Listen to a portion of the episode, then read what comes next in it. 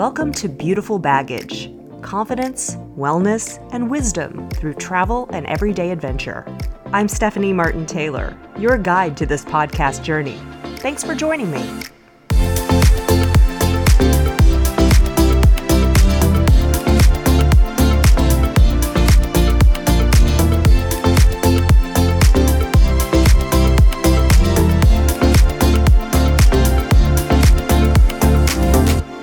Hi, welcome back to Beautiful Baggage.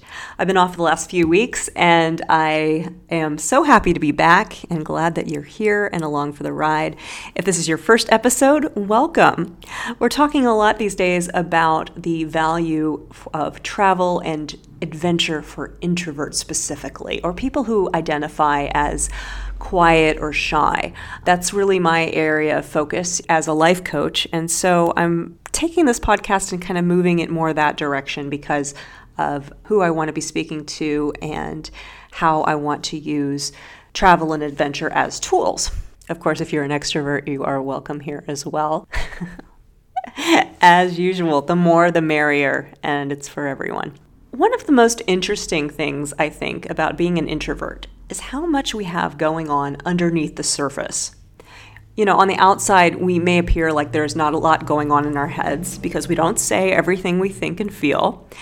Some may say we're boring or dull because, let's face it, we usually aren't the life of the party. But of course, underneath our quiet facades, we usually have a lot going on. Our heads are full of ideas, observations, creative thoughts. And the lives we lead, kind of quietly, can be really interesting and exciting. I certainly found that in my life of journalism and travel. I used to get really frustrated when others didn't recognize this interesting facet of me, or when someone, after getting to know me, would admit that they had vastly underestimated me based on my quiet nature. But with maturity and more life experience, I've learned not to mind quite so much, because I truly believe that as introverts, our hidden treasures, our talents, our hobbies, our rich inner life, and our interesting life experiences are there to serve the right people at the right time. And in the meantime, we can embrace the fact that though largely hidden, these traits that we've cultivated by being just who we are are always enriching us. We need to keep cultivating them in our own quiet way. They're our superpower, a source of quiet confidence, as I was trying to think of an analogy for what introverts have to offer themselves and to the world, I was reminded of a place I visited in Poland about 20 years ago. It's an old salt mine, a short drive from the city of Krakow.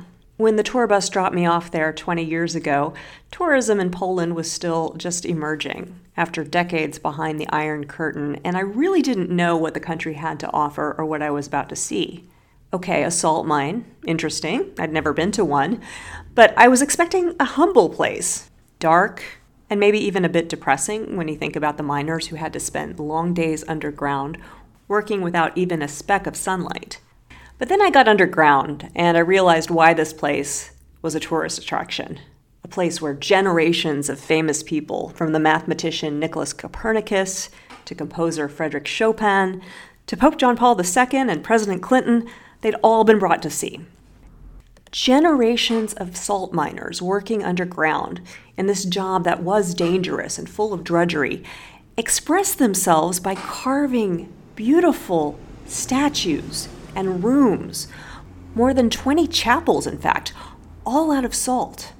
Going through the corridors and caverns, you can see a version of Da Vinci's Last Supper, all carved in salt statues of Poland's famous heroes, kings.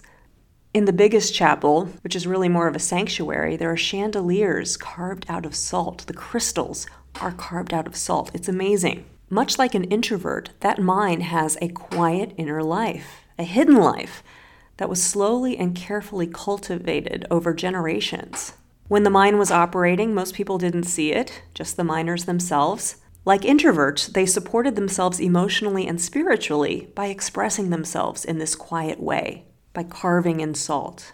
But of course, it was a secret that was too good to keep, and word got out. And as I've said, people from around the world now come in to see why this mine is so unique. Is the artwork as obvious and showy as Versailles Palace or the Great Pyramids? No. It's underground, dark, and the material, salt, isn't colorful. In fact, it's not white, it's actually grayish black. But because it's hidden, because it's quiet, the art feels extra special and delightful, like you've been let in on a great secret. I was watching some videos online, and you see that delight in tourists' faces as they discover all the treasures of this amazing underground world. As introverts, we're like that salt mine and the miners who worked there, seemingly ordinary and quiet to the outside world, but full of surprises under the surface. And even if not everyone will enjoy or appreciate what you have to offer as an introvert, know that what's underneath your quiet surface can be an amazing source of confidence if you remember what you've got going on and keep cultivating your interests. So the next time someone says you're too quiet, take it with a grain of salt. I share some links to that salt mine in Poland in my show notes on my website. The address is yourbeautifulbaggage.com. And shifting back from the salt mine metaphor to a practical resource, I've linked to a book that I'm currently enjoying called The Secret Lives of Introverts Inside Our Hidden World. While you're visiting my website and the show notes, come and sign up for my newsletter.